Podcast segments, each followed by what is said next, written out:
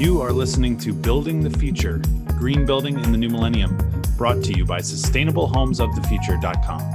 I'm your host, Ian Sollenberger, and this podcast is for anyone that wants to collaborate and learn more about how to design and construct energy efficient buildings for an environmentally sustainable future.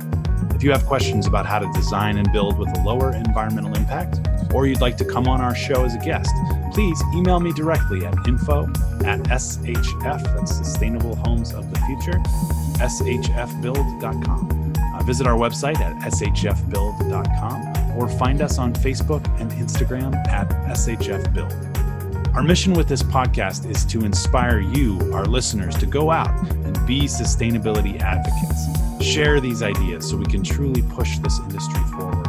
We need each and every one of you to help us build the future today.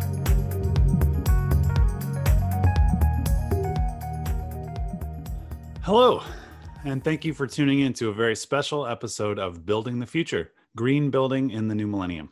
I'm your host, Ian Sollenberger, and today we're going to be wrapping up season one of the podcast by revisiting the idea of sustainability and what it actually means for people, for society, for innovation and business and technology in the built environment. Uh, we started this whole podcast experiment with a solo cast that I did back in June called What is Sustainability Anyway? Uh, where I attempted to answer that question from my own limited personal knowledge and professional experience. And based on those initial musings, our working definition of sustainability for this first season has really been focused on finding the nexus between people, profit, and planet. And without taking all three of those into consideration in our project accounting, we're not only adding to the existing status quo, we're actually missing opportunities to innovate, to collaborate, and to come up with better solutions. My business partner, Ginger, and I have used this definition to uh, basically explore how we design sustainable buildings and sustainable communities. And I've had the pleasure of interviewing architects, energy consultants, construction managers, interior designers, educators, and other sustainability advocates in the design build space. It's been a true pleasure. And throughout these discussions, I uncovered three themes that really resonated with me. And the first was a, a trending focus on human centered design. This clearly tracks right along with the people side of what we call triple bottom line accounting, but it also goes a little deeper into why we design buildings. What are we trying to achieve with human centered design? And I think that the three main goals are health, comfort, and community. Um, considering recent world events, respiratory health is now at the forefront of everyone's mind. And more than ever before, we're spending a lot of our time indoors.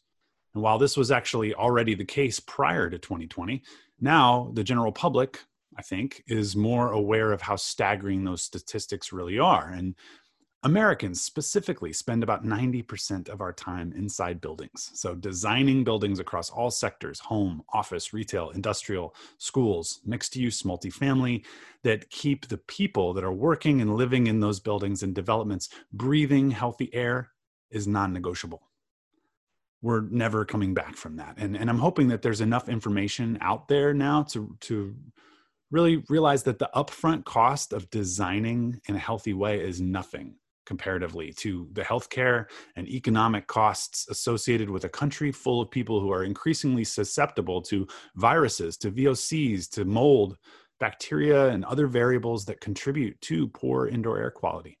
And these variables are known and they've been talked about for decades and for better or for worse, it would seem that it took a global pandemic to bring some of these very preventable issues into the light. So I guess what I'm saying is thanks, COVID 19, for that little wake up call.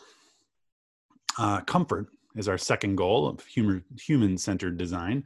And I use that, that word here very intentionally to juxtapose with what I feel is an overwhelming trend toward convenience let's break that down. We have so many new technologies, right? The Internet of Things that, that, we can buy on Amazon with just a simple click. But consumerism in America and certain other developed nations has gone completely amok, and we, everybody knows it.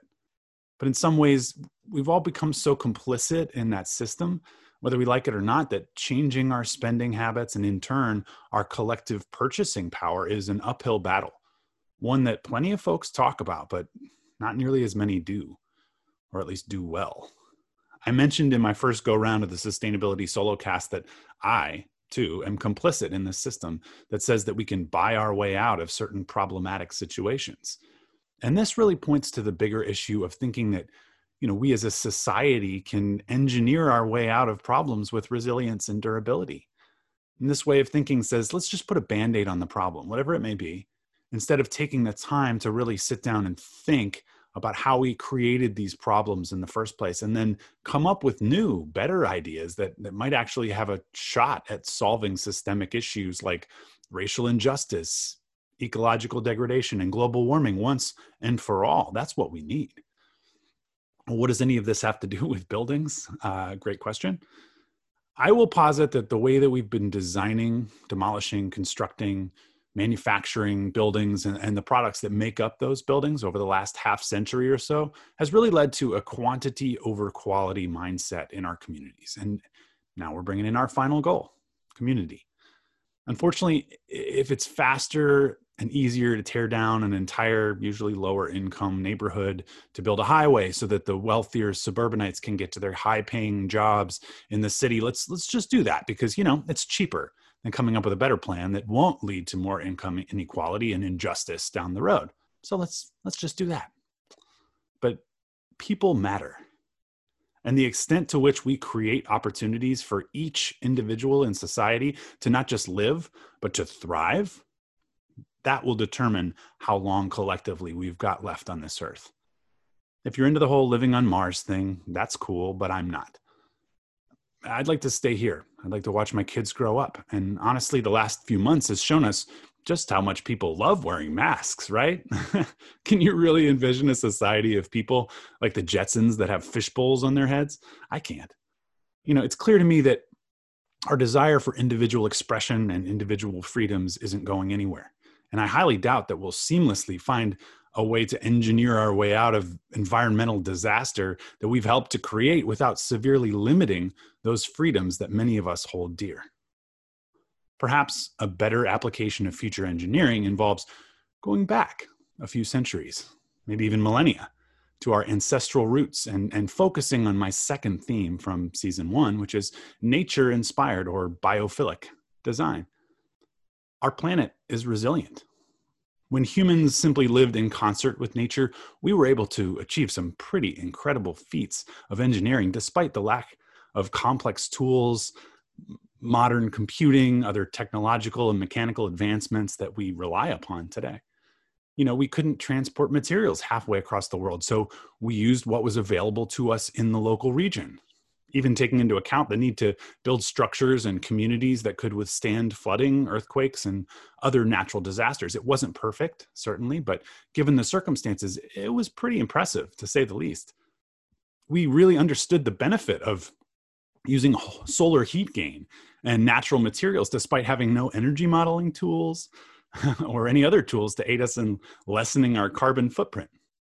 Passive design is as old as civilization and I would argue that we have regressed in our thinking in the interest of convenience.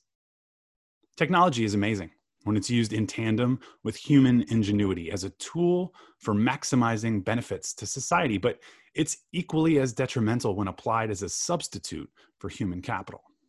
We need healthy, resilient communities and diverse populations in order to have an innovative, productive society overall. And the statistics show this to be true. The American dream is no longer a modest single family home surrounded by a white picket fence. I believe that the new American dream is the freedom to live out one's purpose and passion, in stark opposition to the shackling employer employee relationship that has dominated the last five decades. And it's the promise of, of democratic republic, such as ours, to provide avenues for each individual to be productive in a way that works for the individual as well as the whole. If corporations are too interested in dividends for their stakeholders without realizing that we're all stakeholders, those industries, in my humble opinion, will eventually lose out to a new generation of innovation and excellence in human ideology. We know now that if we wait for that transition to happen organically, the timeline that is given to us by many fossil fuel based businesses. Oh, we'll, we'll figure it out by 2070. Now, we're going to be in big trouble. Bringing us to the third theme uncovered in our first season embodied carbon. It's estimated that if we don't reduce the upfront carbon emissions of new buildings by more than half in the next 10 years, we will be on track to see more and more devastation due to natural disasters like fire, hurricanes, and flooding, due to rising sea levels and an increasingly hotter climate. And for those in cities like New Orleans and Venice, Italy, this is not a future projection, but a current reality. You know, we can do our part to reuse existing buildings in the interest of lowering embodied energy, but to house the 2 billion projected new additions to our global population over the next few decades will require innovating new ways of designing buildings that don't rely on fossil fuel intensive processes and incentivize smarter, more efficient product manufacturing and building construction. We have more and more people, and we have the technology to change things for the better. So, wouldn't getting everyone engaged in our economic success be the most productive means of growth? I certainly think so. It is people that are the true nexus of profit and planet. Therefore, we must all be involved in the future success of our country and our planet. You, our listeners, thank you, have everything you need to push for better ideas and better solutions. Don't get lost in the overwhelm each individual action that we take does make a difference. And that's how we solve for sustainability one person, one project, and one small step at a time. Also, don't forget to breathe. And eventually, when the air you're breathing is cleaner, your brain will work better. Thank you for listening.